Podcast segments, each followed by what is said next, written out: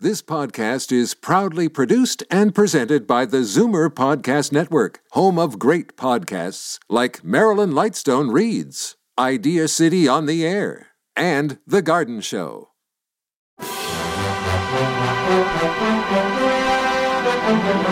It's Zoomer Radio's Theater of the Mind with Frank Proctor. Open your mind as we fill your head with amazing thrills, chills, and laughs. Theater of the Mind. The best love programs from radio's golden age. Only on Zoomer Radio. Now, here is your master storyteller, Frank Proctor. Well, thank you, and welcome to the show. Two lengthy shows tonight, so let's get things underway with a presentation of one of the most popular series on radio, Gunsmoke. Tonight we hear the episode Never Pester Chester.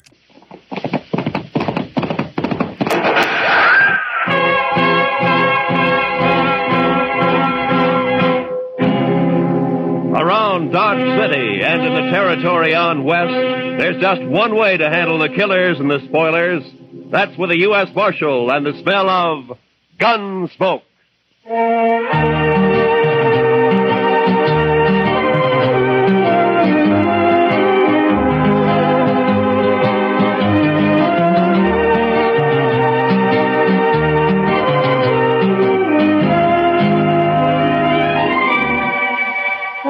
Gunsmoke, starring William Conrad.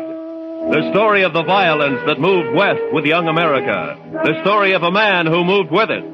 Matt Dillon, United States Marshal.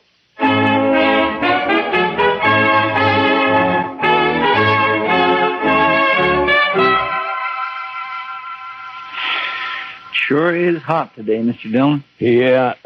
Used to get hotter in Sweetwater, though. Uh, Texas? Yes, sir. Uh, But I wasn't there very long. No. What'd you do there, Chester? Oh, I was a salesman, Mr. Dillon. Salesman. well, what'd you sell? Lightning rods. Lightning. Oh.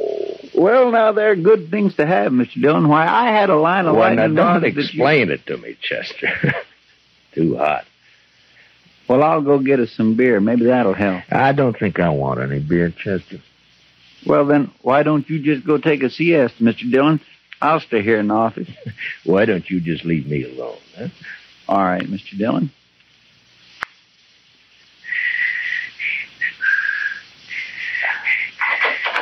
Marshal, Yeah, what do you want, Doc? a couple of cowboys been feeding their liquor over at the Texas Trail. That's what saloons are for, isn't it? Yeah, they were giving Kitty a bad time. Oh? Mm, She got rid of them now. But they're down at the end of Front Street now, making remarks and pestering the town ladies. It just might lead to trouble. Well, I'm not going to walk down there in this heat just to lecture a couple of hard-nosed cowboys. I'll go, Mr. Dillon. Oh, good, Chester. You go, huh? Just tell them to take it easy and leave the ladies alone. Yes, sir, I will, Mr. Dillon.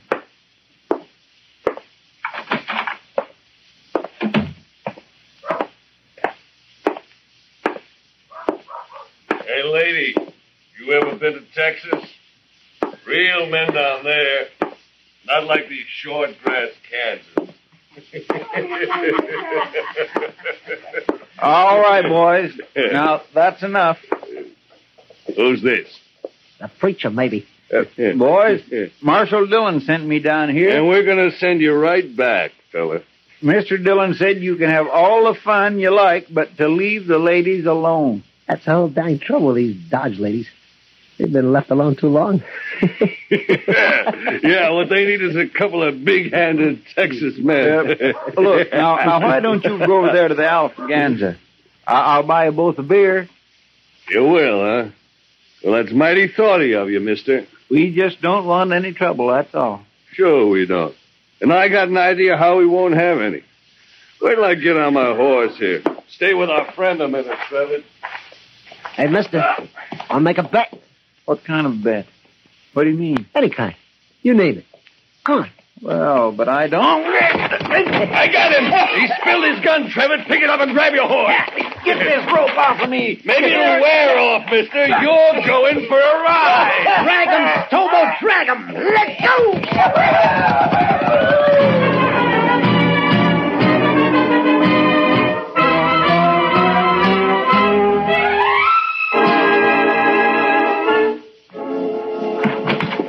They got Chester, Marshal. What? What?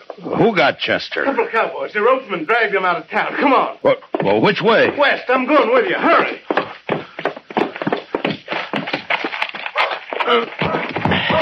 Come on!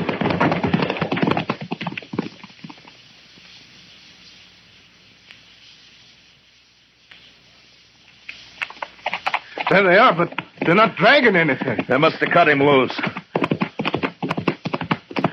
Now, there he is by that sagebrush. there.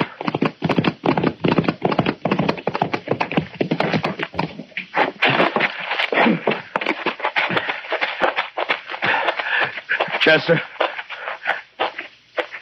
Chester. Get that rope off his feet, Shiloh. Look at him. He's bleeding all over. They tore him to ribbons. I'll stay with him, Marshal, if you like. No, Shiloh.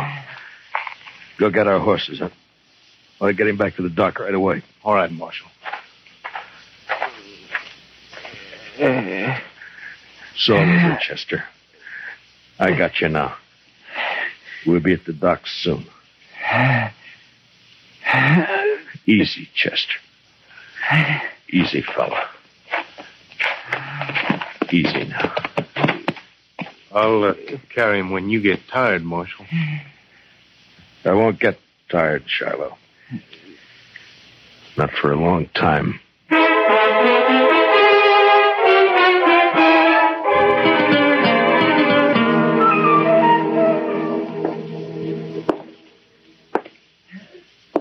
Well, Doc, Yeah, he's in bad shape, Marshal. The worst is something that's bothering his breathing. I don't know what it is. We'll just have to wait and see if it goes away. If he lives the next few days, he'll pull through. oh, Doc. I know, I know, I know. But I'll stay right here with him. Why did I have to send him? Why didn't I go? Oh, now don't blame yourself, I Marshal. told him to go, didn't I? Yes, but Uh, Doc, c- can I talk to him? no, no, Marshal, no, not for a while. All right, then. Would, would you tell him this for me? They're going after those men. I'm going to bring them back. Alive. Or at least half alive.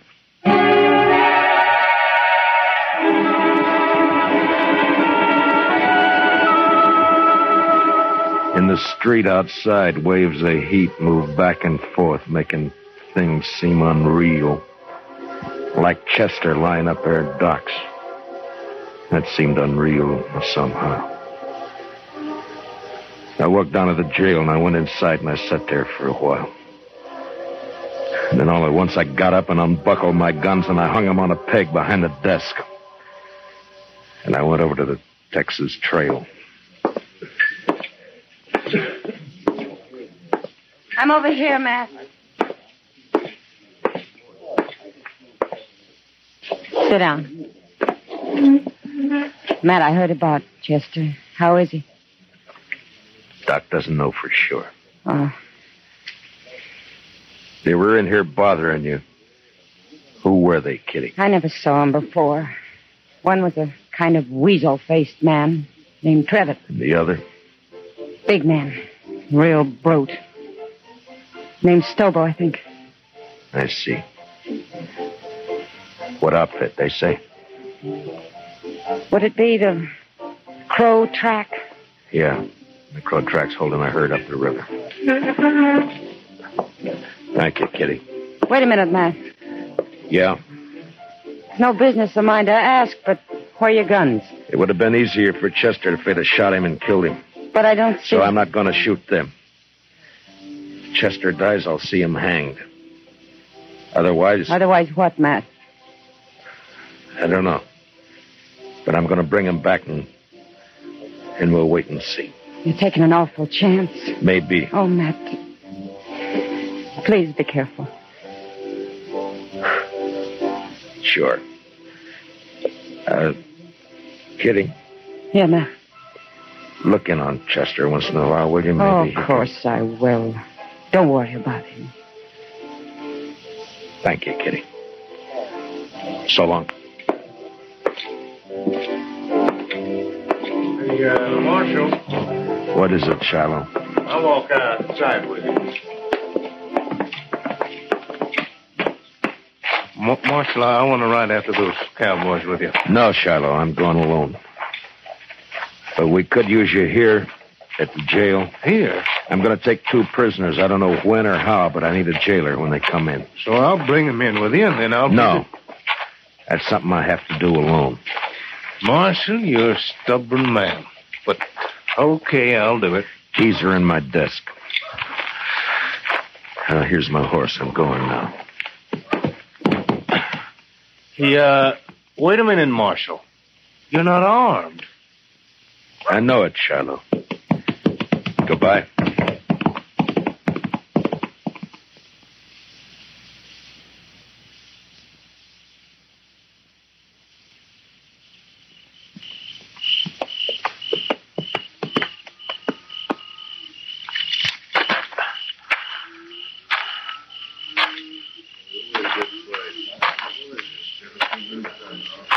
Who's the trail boss here? Where is he? Here I am, and I don't need any rider. Maybe not, but you got two riders I need. How's that? Just what do you want, mister? That's the Crow Track outfit, isn't it? That's right. I'm looking for a couple of your men called Stobo and Trevitt. They ain't here, mister. Now, where are they? They come back this afternoon, picked up the gatherings, and left. Didn't even wait to get paid off. I'm telling you this just 'cause they're no good, and I'm glad they're gone. Which way'd they go? I wouldn't tell you if I knew, miss. I didn't think you would. Who are you, anyway? I'm a U.S. Marshal out of Dodge. That's so? well, I don't know what you want them for, and I don't care, but how you going to take 'em, Marshal? Put salt on her tail? you ought to at least take a club if you're going after that Stobo. He's mean, he's big. Besides being a Texan. We've hung Texans up here before, mister.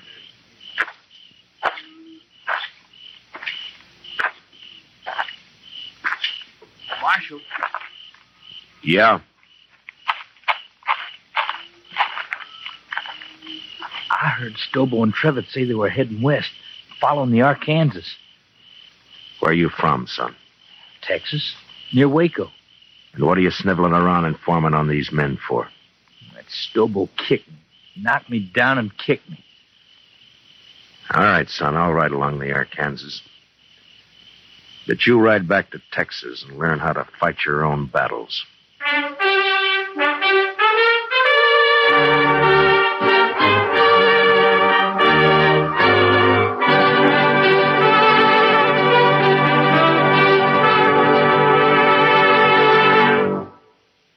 We will return for the second act of Gunsmoke in just a moment, but first, the conventions start next Monday when the Republican Party takes over Chicago.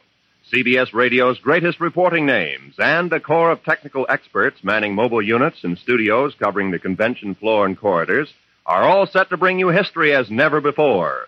Whatever happens, wherever it happens, you'll miss nothing when you tune in the conventions on CBS Radio starting next Monday. Now, the second act of Gunsmoke.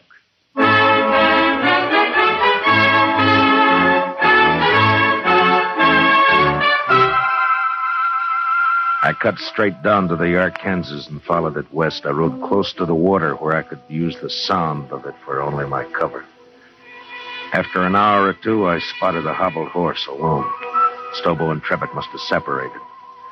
I got down and followed the animal's tracks as best I could in the moonlight until I caught the dying coals of a campfire on the bank ahead. To one side, I could make out the huddled figure of a man asleep in his blanket. Took a long time to crawl to his head where I saw the weasel face of the man Trevitt. His gun belt lay on a saddle blanket in easy reach. I stood up and heaved it out into the river. And as Trevitt sat up with a snap, I kicked him back. Don't shoot! Don't shoot! You sit up again and I'll smash your skull, Trevitt. Don't kill me! Don't kill me! Shut up. Now, where's your rope? I told you to lie down. Now, where's your rope? Under my saddle there. You gonna lynch me? No. But you may hang legally if you live that long. Now keep your arms in that blanket and lie still while I get you roped up here. Who are you, mister? There, that'll do it. That's just saying I'm a good friend of a man you dragged out of Dodge this morning. Stobo was in on that, too. It was his idea. He did it. Don't worry, I'll find Stowell. You ain't gonna leave me like this. I'll be back.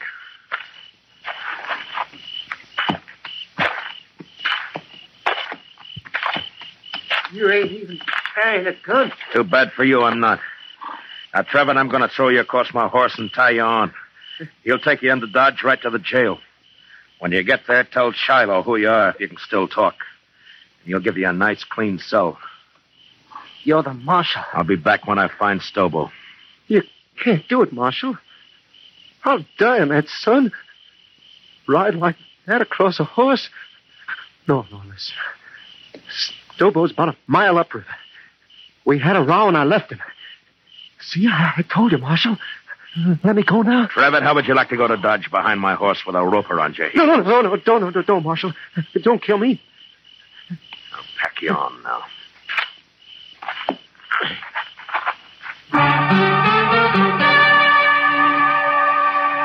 I tied Trevitt across my horse and started him off in the direction of Dodge, and then I forgot about him. Stobo was next. I rode west on Trevitt's horse. Dawn was just breaking when I saw him, crouched behind a campfire, cooking breakfast. His horse was saddled and stood nearby. I rode straight up, got down, and walked over.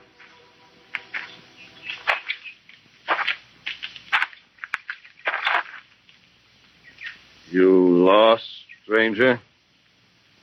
No, I'm not lost. Elbow. No tricks, mister. I don't see a gun, but no trick. Relax, Stobo. I'm unarmed. Who are you? Matt Dillon. I'm U.S. Marshal out of Dodge. You're a long way from Dodge, Marshal. Stobo, you and your pal had some fun with a friend of mine yesterday. You hurt him bad. Maybe you killed him. You rode out here without a gun to tell me that? You're the craziest marshal I ever saw. I'm going to shoot you, Marshal, and bury you in the river. What do you think of that? I expected you would. Huh? But unless you want it on your conscience that you refuse to feed a man on the trail, you better give me a piece of that pork first. You're about the coolest man I ever saw, Marshal. Do I eat? sure you do. Sure. You just stand right there across the fire and don't move. I have to shoot you before you've been fed. I know. It's too bad I only got one dish for your last meal, Marshal. A man can keep sassy on meat alone, Stobo. yeah, you sure can. Well, looks about done. At least this here piece says you can't. All right, I got your gun, Stobo, so don't try anything. You burn me! You burn me! You Just a few calls that won't hurt you. Now shut up and get on your horse. I'll Move. kill you for this, Marshal. You can't hurt me like that. On your horse. Come on now. Get up there. Now, you just sit there, Stobo. I'm going to throw a noose around your neck, so keep your hands down. There now. Now, you ride toward Dodge. And you do anything I don't like, and I'll jerk you off your horse and drag you the rest of the way. Now, ride.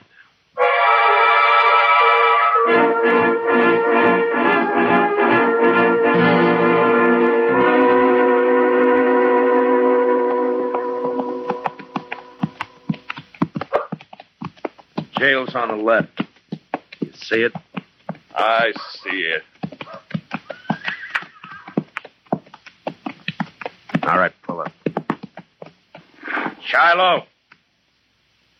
Shiloh! Well, hello, Marshal. This other one? Yeah. Trevitt, get here.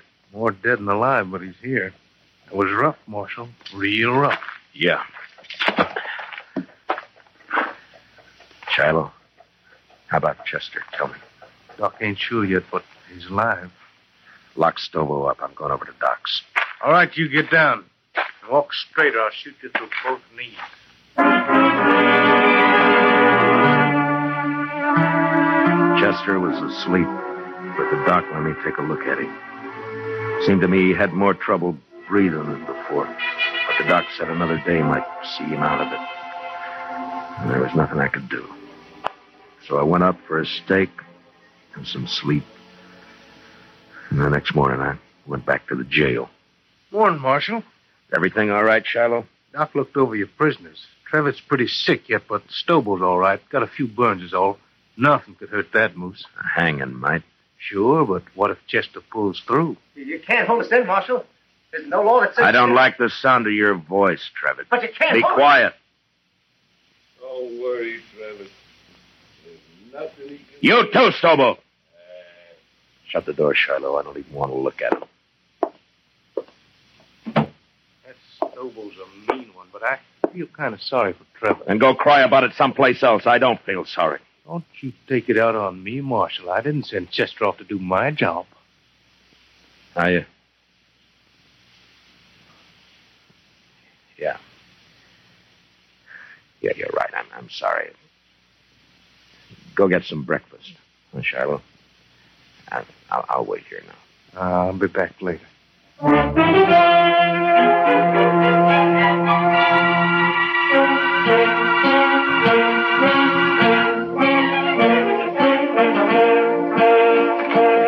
Hello, Marshal. Doc? What? Well, what is the doc coming? Chester, he's going to be all right. You sure? Why, of course, Marshal. His breathing suddenly changed. The pressure's off somewheres. Oh, he's going to be fine. That's good. of course, he'll be in some pain for a while yet, but Yeah. Yeah. Uh, all right, Doc. I- I'll, I'll come see him in a little while. I'll tell him for you, Marshal.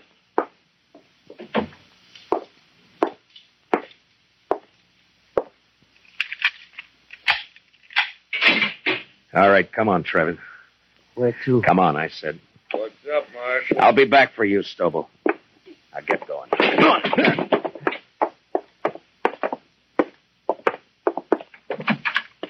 It was Stobo did it, not me.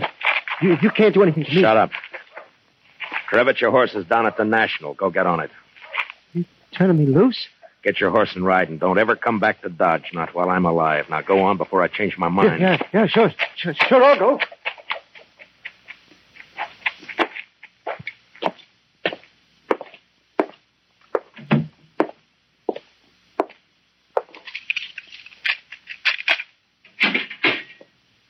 You're next, Stobo. What you do with Trevitt? Put a knife in him? I turned him loose. Now come on, get out of that cell. Am I free, too? You will be in a little while. Tell the doc, Marshal. Chester's. Hey, uh, where you going with Stobo? They're going to shoot me in the back, probably. That right, Marshal? I'm going to do what I should have done three days ago when I sent Chester after you.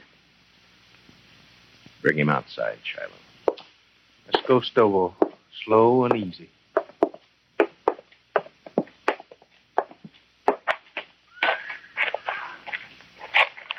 Bring him over here, Shiloh. You're going to drag me, is that it? You try that. That's what now- you do, isn't it, Stobo? Don't try. Never mind. Shiloh, hold my guns. Here. What the? oh, I get it. You're going to fight me. Uh, Marshal, you're crazier than I thought. Why, I'll tear your throat out. If he wins, let him go, Shiloh. Maybe I will. I said you'll let him go. All right, Marshal, all right. Maybe you're crazy, but I guess this is your party. Come on, Marshal. I'll make it short for you. Real short. Stand back, everybody. Get back, do you hear? You're big, Stobo.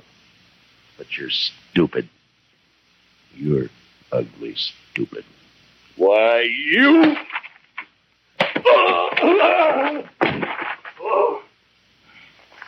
I'll kill you. I'll kill you. No.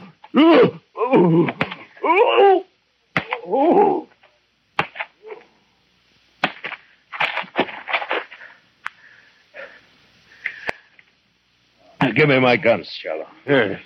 You don't look too good, Marshal. I better get that doc. He's hurt, but he isn't dead.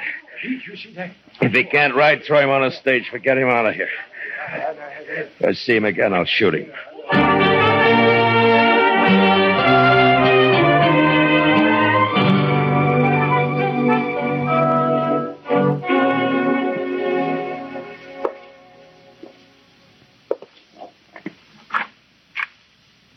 Chester, can, can I come in?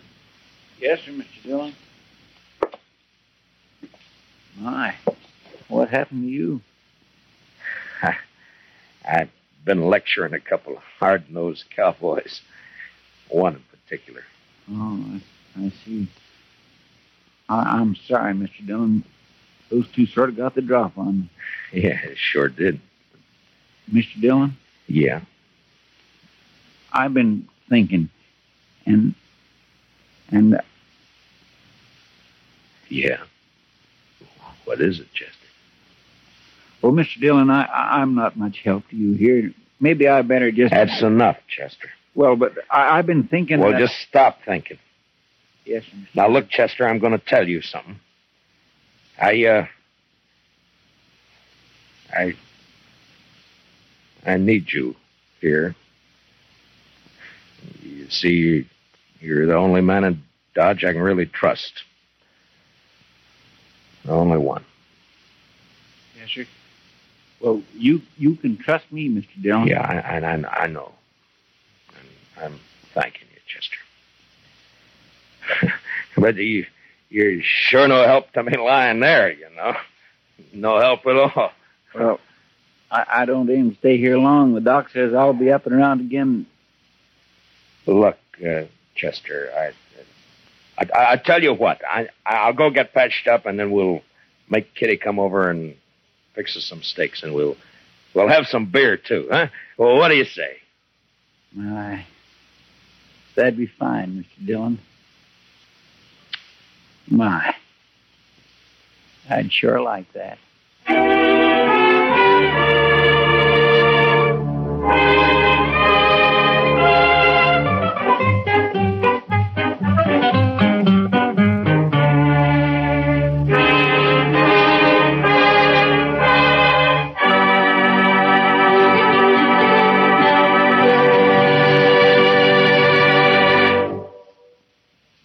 Gunsmoke, transcribed under the direction of Norman MacDonald, stars William Conrad as Matt Dillon, U.S. Marshal. Tonight's story was especially written for Gunsmoke by John Meston, with music composed and conducted by Rex Corey.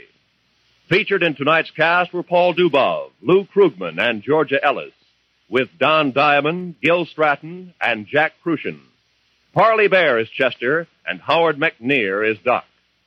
Join us again next week as Matt Dillon, U.S. Marshal, fights to bring law and order out of the wild violence of the West in Gunsmoke.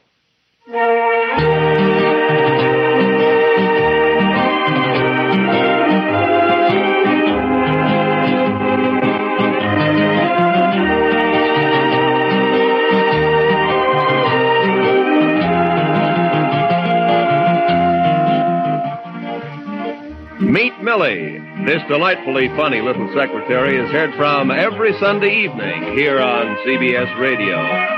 Audrey Totter stars as Millie, a gal with a one track mind on the subjects of love and marriage, especially where the boss's son is concerned. Remember, you can now meet Millie every Sunday night on most of these same CBS radio stations. This is Roy Rowan speaking. And remember, tune in history starting next Monday. Hear the Republican convention on the CBS Radio Network.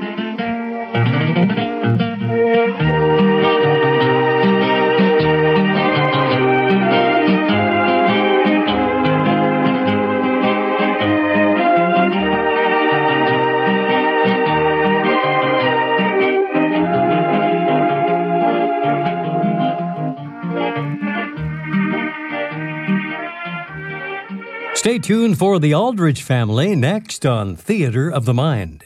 Time now for the story of the school ring to be told on this episode of The Aldrich Family.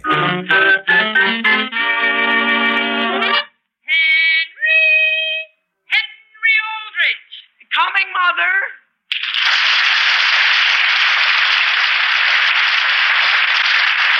Yes, it's The Aldrich Family, written by Clifford Goldsmith.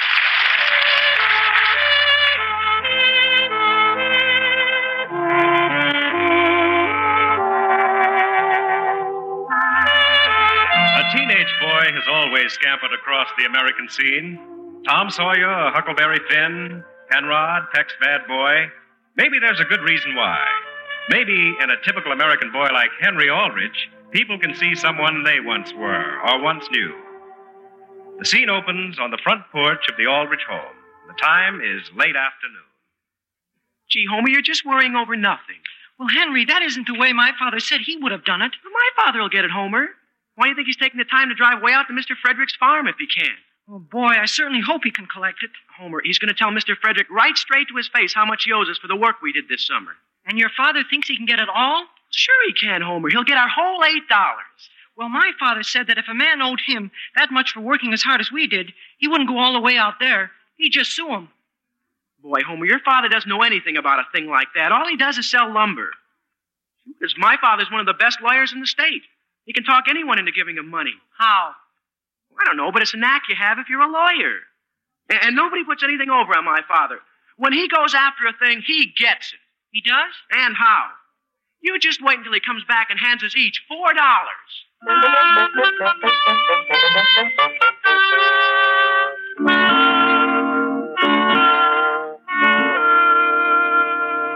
But, Father, didn't I make it clear Mr. Frederick owed us eight dollars? Henry, for the last time, I collected it. In money, Mr. Aldrich? Uh, No, Homer, not in money. As I said before, I collected the equivalent. Sam, what do you mean by the equivalent? I mean, Alice, that Mr. Frederick didn't have the cash. So he paid it in corn. In what? Corn, Mrs. Aldrich. Gee, Father, not that we don't appreciate your trying, but what Homer and I had really planned and was, well, you know, money. Gee whiz, Mr. Aldrich. My father said. Never that- mind what your father said, Homer. There's nothing wrong with being paid in corn. It's the ancient principle of barter and exchange. It is? Of course. It's a simple case of applied economics. You boys will learn a great deal from this transaction. It's taught me one thing already. I'm glad to hear it, Homer. The next time I do any work, I'm getting my money in advance. Now, Homer. Sam, how much corn did he give the boys? Tomorrow morning, Alice, he's driving his truck in with 12 bushels. Twelve bushels of corn? Yes, Mrs. Aldrich. Twelve bushels. Where in heaven's name are you going to keep it? In the basement, Mother, until we can figure out what to do with it. Well, that's very nice, I'm sure. Mr. Aldrich, how much is it worth a bushel? Uh, well, I'm afraid it isn't worth a great deal right now, but naturally, if you hold it, you'll find the price will fluctuate. Sure, sure it will. What do you mean fluctuate, Henry? Boy, Homer, you sure are dumb. It means that. Tell him, will you, Father? The fluctuation reflects the cost of living. The price may be down, but only temporarily. Sooner or later, it'll go up. Sam, what is it you're suggesting the boys do? Trade in corn? Now, Alice, it'll be a very good experience for them. They'll learn the principles of supply and demand. This will teach them the value of money. Gee whiz, Father, I know the value of money. It's the value of corn I'm worrying about.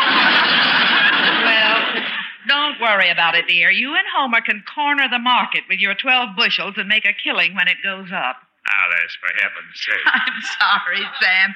Please hurry and get ready for dinner. Were you including me, Mrs. Aldrich? Why, no, Homer, I wasn't. However, if you feel that you want to stay. Oh, I, I couldn't stay unless I was specially asked. Well, in that case, dear, perhaps the next time.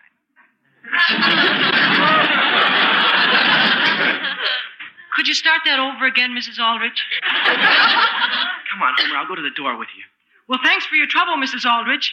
And thank you for your trouble, Mr. Aldrich. No trouble at all.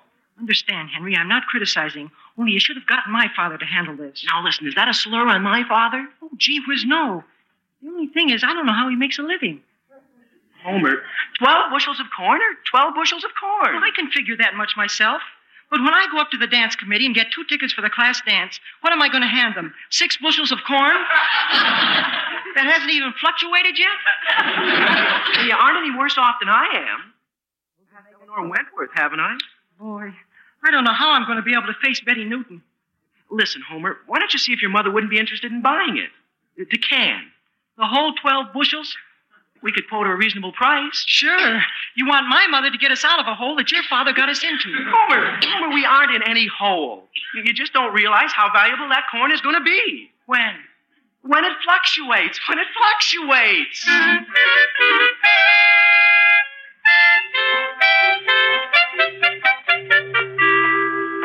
Henry, in which room is the class holding the meeting? Right there in 2A. Did you try the Wayside Market, Homer? Yes, Henry, I've been everywhere.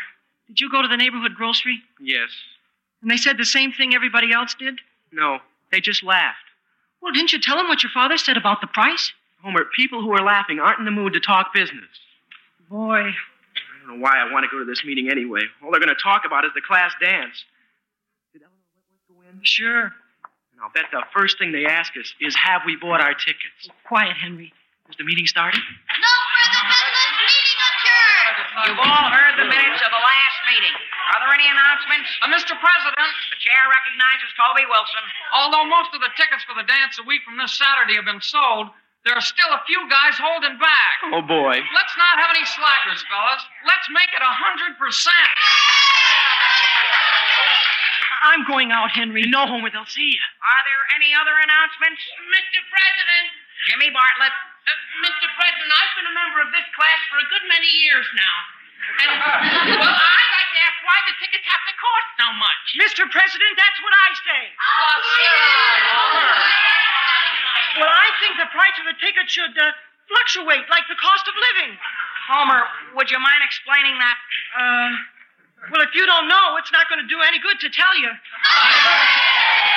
And it isn't the money I mind, it's a principle. Homer, I believe the price of tickets was fully discussed at the last meeting, and you're out of order. What do you mean I'm out of order? I wasn't even at the last meeting. I think we ought to have more principle all the way around.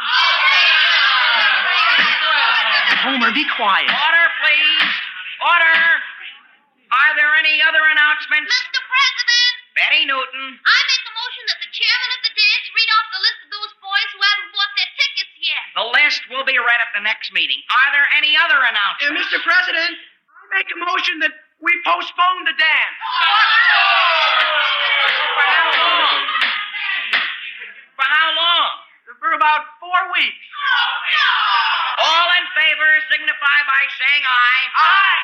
Those opposed? Mr. President, I make a motion that no boy in this class be allowed to bring any girl to the dance that isn't in the class.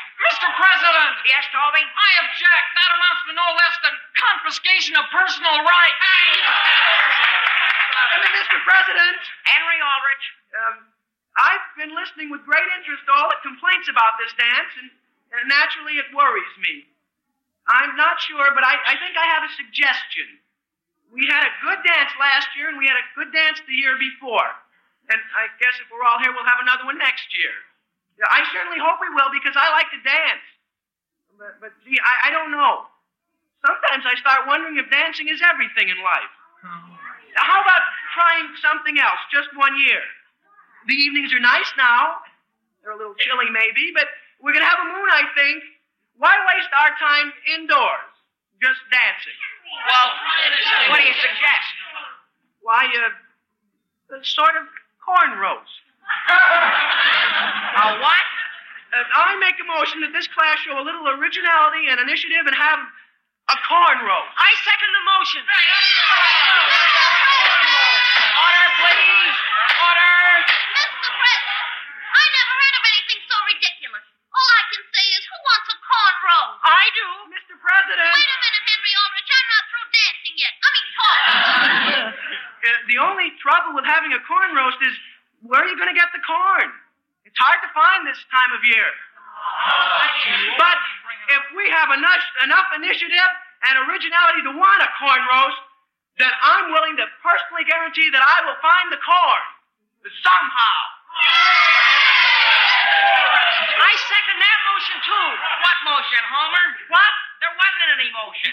Well, then I make one. Oh, sit down. Now, wait a minute. Where are your principles? Homer, shut up. There has been a motion that instead of a dance, we show little originality and initiative by holding a corn roast. All those in favor signify by saying aye. Aye. Opposed? No.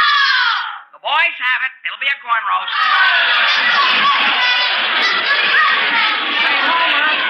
Homer, tell Henry Aldrich somebody wants him outside. I'm wanted outside? Somebody wants you out in the main office. Hey, come on, Homer. I'm wanted. Mr. President, does this mean we will or will not have punch also? Gee, Henry, did you steamroller that? Homer, it just happens that I did it for the sake of the class. You did? Sure. I really think a corn roast is a better idea than a dance.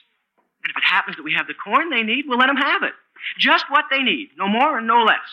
Well, how much do you think they'll need, Hen? About 12 bushels. Henry, I wonder who wants you in the front office. Henry Aldrich. Where did you come from, Eleanor? I just followed you out of the class meeting, and I want to tell you that every girl in there is so mad at you they're never going to speak to you again. They're all mad at me? My goodness, Henry, you even invited me to go to the class dance with you. Sure, Eleanor, but let me explain. Henry, I even bought a dress for the dance, a brand new taffeta dress. Well, look here, what's Don't the- I look nice eating corn on the cob in taffeta? Yeah, but gee whiz, Eleanor, all we did was substitute a corn roast for the dance. And you can just substitute another girl. Goodbye. Eleanor, wait. Oh, no, I won't. Eleanor, wait. Wait. Oh, boy. Come on, Henry. Here comes Betty. You wait for me, Homer Brown. Oh, did you want to speak to me? Yes, I do. Do you realize I can't eat sweet corn? Why not? Because I got this brace on my teeth. And I've got to wear it for three more months. Gee whiz, Betty, you're too self conscious about it. That's right. It's not the least bit noticeable, unless you smile. But, but gee whiz, Betty. Henry Aldrich. Oh, boy, who's that? It's your sister, Henry. Mary? What's she doing here in school? Oh, has she got a complaint, too? Henry, I've been waiting for you in the main office. Here, you left this morning without your lunchbox. Oh. Well, thanks very much. And Henry, when you come home from school this afternoon, you're to stop at the store and see if you can get 12 ears of fresh picked corn. Corn? Yes, We've got corn. She was 12 bushels came this morning before I left the house. but Mother says we can't eat that, Henry. My goodness, how could we eat it? Why couldn't we? It's horse corn.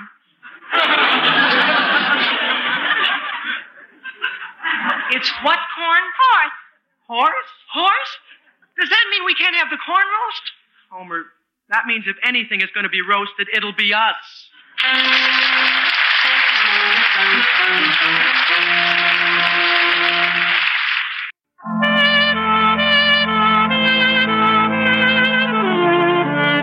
And now, getting back to the troubles of Henry Aldrich. Well, Henry and Homer have talked the junior class into holding a corn roast instead of a dance in order to sell their 12 bushels of corn. While congratulating themselves on their success, they learn that they have in their possession not sweet corn, but horse corn. The scene opens that afternoon in the Aldrich basement. Understand, Henry. I'm not criticizing your father, but don't you think he should have known this was horse corn? Why should he have? After all, my father's a lawyer, not a farmer. To him, corn is corn. Well, listen, Henry, I've been thinking. Couldn't we still sell it to the class, even if it is really just for horses? Look, Homer, you see this front tooth? Yes. I lost that tooth once biting into an ear of horse corn. Looks all right to me. Sure, it grew out again, but the one I had, I lost. You did? Sure. And you want us to be responsible for the whole class losing their front teeth? Well, couldn't we soak it in butter and soften it up a little? And not serve it until after dark? No, Homer. Oh, well, here we are, Henry, stuck with those 12 bushels of horse food. And the whole junior class is waiting for something to eat.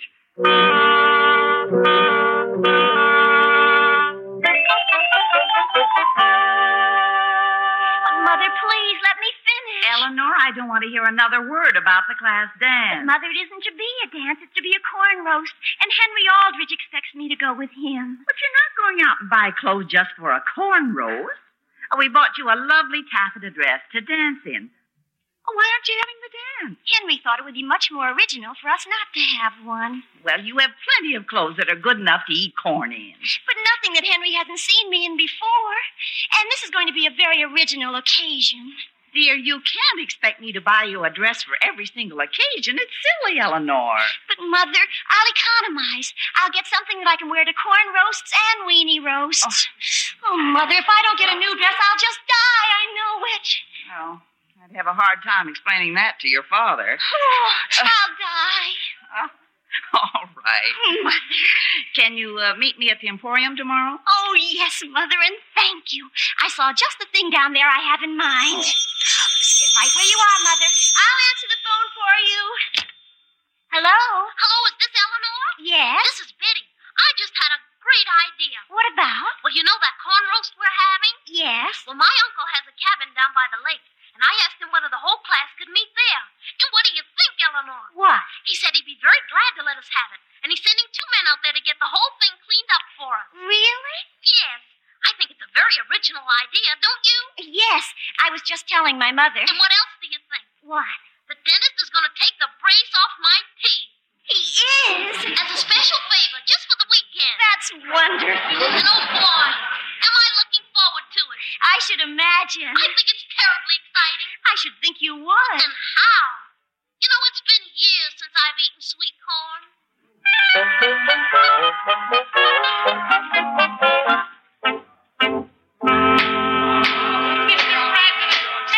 Quiet, please. Quiet. Why can't we have an orderly class meeting for a change? Gee, Henry, everything's going swell. They haven't even mentioned the corn roast. Quiet, Homer. I think they've forgotten they voted on it. Quiet, please. Quiet. The next item on the agenda is report on the corn roast. Uh, where is Henry Ulrich? Oh, boy, Homer. There he is, Mr. President. Is that Ulrich back in the corner? Uh, yes. yes, Mr. President. Will you make a report? Well, I'd like to say a few words on that subject. It has uh, come to my attention that some of the people around here are a little upset by the corn situation. We, we've always been pretty proud of the harmony in the class, and I think it would be a great mistake if we let an innocent suggestion by me about having a corn roast split us wide open. If- a- after all, we have our annual what you may call it to have a good time. And, and for that reason, I think it's foolish to go ahead willy nilly with a corn roast. I second the motion. No motion has been made yet, Homer. then I second it when it's made. Oh, you're out of order. Is that so? Well, just as a matter of principle, I'd like to know. Sit down, Homer. Okay, If okay. you're opposed to a corn roast, Henry, what do you suggest in its place? A dance. Mr. President, we girls have a right to know where we stand around here. After getting us worked up to the point where we want corn, you're going to make us dance? Uh, Don't misunderstand me, Betty. I, I think we ought to have a dance and corn. O- Only, only work them together so that everybody will be satisfied and there, there won't be any hard feelings. Well, um, why couldn't we show a little originality and initiative and have sort of a barn dance? You know what I mean? Only not a plain, ordinary barn dance. This would be different. Uh, The decorating. Nothing but ears of corn. Mr. President, I second that motion. Mr. President, may I ask why we can't have corn to eat instead of just corn for decoration? It's because along this time of the year, Toby, you take horse corn, for instance. It's very colorful and nice to look at. While sweet corn is liable to be tough. You, you don't want to lose a tooth when you're out on a social event, do you? I can take care of my teeth. But I say, why take a chance? After all, we can eat corn any old time. Why get into a rut? I think we ought to be the first class in the history of Central High or any other school that has the originality and initiative to have a plain corn dance. Mr. President! Mr. President, I have the floor first. No, Oh, you didn't. Yes, I did. Order, order, please. The chair recognizes Eleanor Wentworth. Mr. President, I'd like to protest. Just because the majority in this class is composed of boys, that doesn't give the boys any right to change their minds every ten seconds. We girls have a right to know what's going to happen to us. I demand that a vote be taken. Now, wait a minute, Eleanor. I demand that a vote be taken on our having a simple, informal dance in evening clothes. No! Yes! No! Mr. President! Mr. President! Mr. President!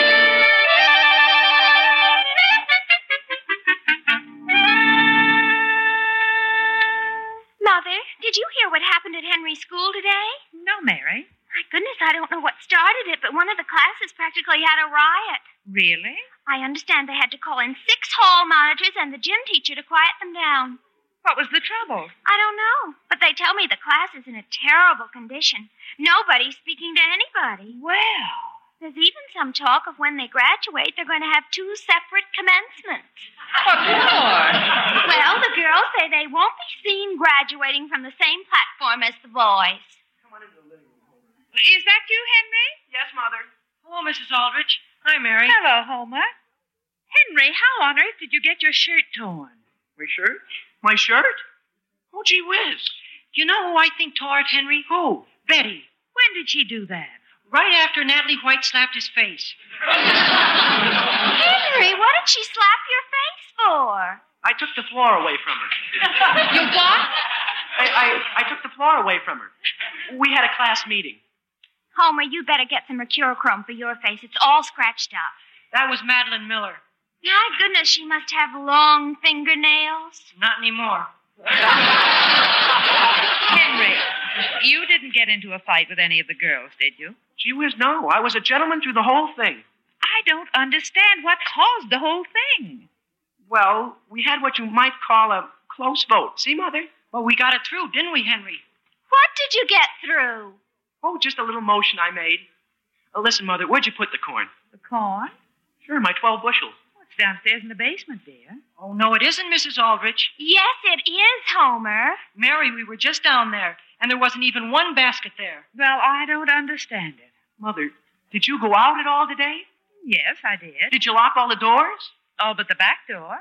Oh, boy. You think our corn's been stolen, Henry? Sure it has, Homer. Sure it has. Dear, don't be ridiculous. No one is going to steal 12 bushels of corn you can't eat. Corn? You boys aren't worried about the corn, are you? We sure are, Father. Hello, Sam. Hello, dear. Do you know anything about the corn, Sam? I certainly do. Who took it? Who took it? I did. You did? After all, I wasn't going to let Mr. Frederick stick my own son with a load of useless horse corn. No, sir. So I just went out there and made him take it back. You haven't got the corn anymore? I should say not. Did Mr. Fredericks give you the money? No, potatoes. Potatoes? Nobody puts anything over on Sam Aldrich, let me tell you. I'm a pretty sharp trader, you know. But, Father. Mr. Aldrich. Don't bother to thank me. It was my own fault for not being more careful in the first place. But, Father. Mr. Aldrich. I let him know quite plainly I would stand for no nonsense. But, Father. Mr. Aldrich.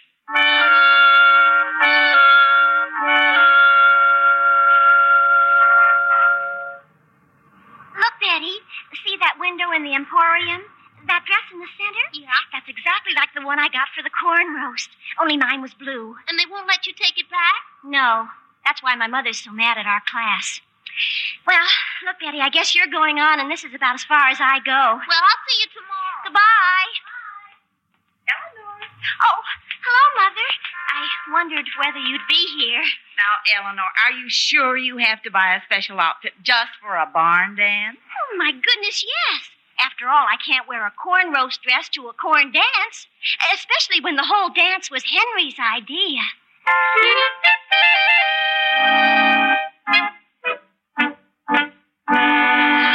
Quiet, please. Quiet. Henry, what are we going to do? Let's just wait and see if something happens. Well, we're still stuck with the potatoes. Homer, relax. Take it easy. My father says that's a trouble. We've been taking it easy when we should have been tough. I'm going to make a motion. What motion? Well, I don't know yet. Mr. Uh, Mr. President! Homer Brown. I had the floor first. Nobody recognized you. Sit down. Sit down, Homer. I As long as there is some doubt about who had the floor first, I think we should recognize the young lady. Thank you, Mr. President. I'm glad to see there's a little chivalry left in this school. Mr. President, this is a matter of principle. Betty Newton has the floor. Thank you. I should like to bring to your attention an article in today's school paper, which is the most sensible thing I've ever read in my life. It's called In These Times. It says, In these times, it hardly seems fitting and proper for students who are planning a dance to spend their money on unnecessary decorations, such as corn. If the junior class really wants to hold a dance that will be long remembered, why don't they give a dance without the decorations and show a little originality and initiative by contributing that money in the form of food, like potatoes? In these times, it would be a very generous and appreciated step and would eliminate a lot of worries. Signed, a loyal classmate. Mr. President, Mr. President, why must there be potatoes? Because they're the staff of life. That's bread. Okay, now listen, Toby. The person who wrote that article knew what he was talking about. And we're going to carry out his wishes. Mr. President, I make a motion that this class give a dance.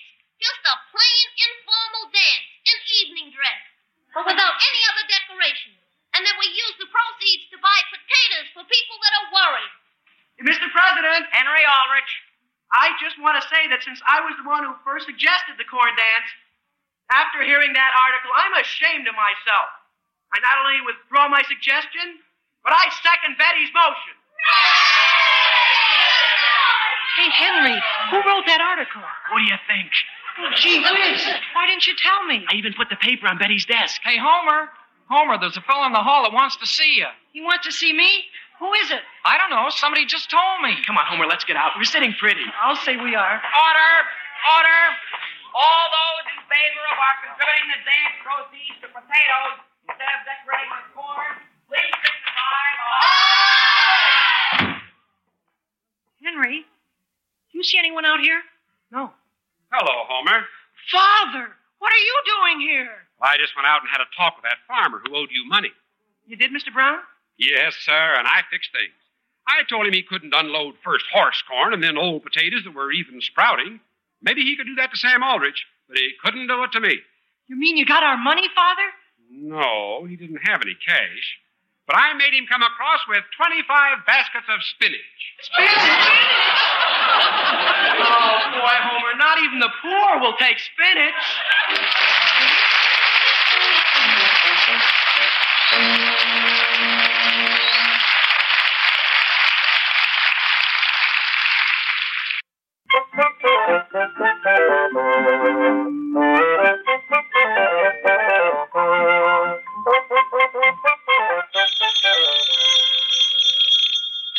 Hello? And just one more thing, Henry. Is this you again, Eleanor? It certainly is.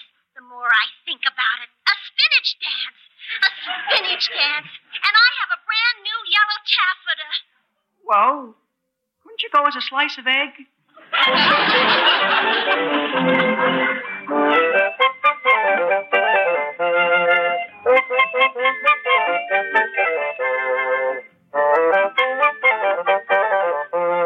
The Aldrich Family is written by Clifford Goldsmith. Henry is played by Bobby Ellis, and Homer by Johnny Fiedler.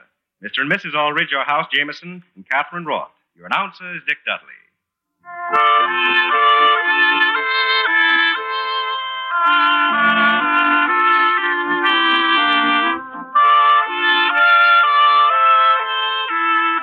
Listen again next week, same time, same station, for another sparkling half hour with the Aldrich Family. Good night, everybody.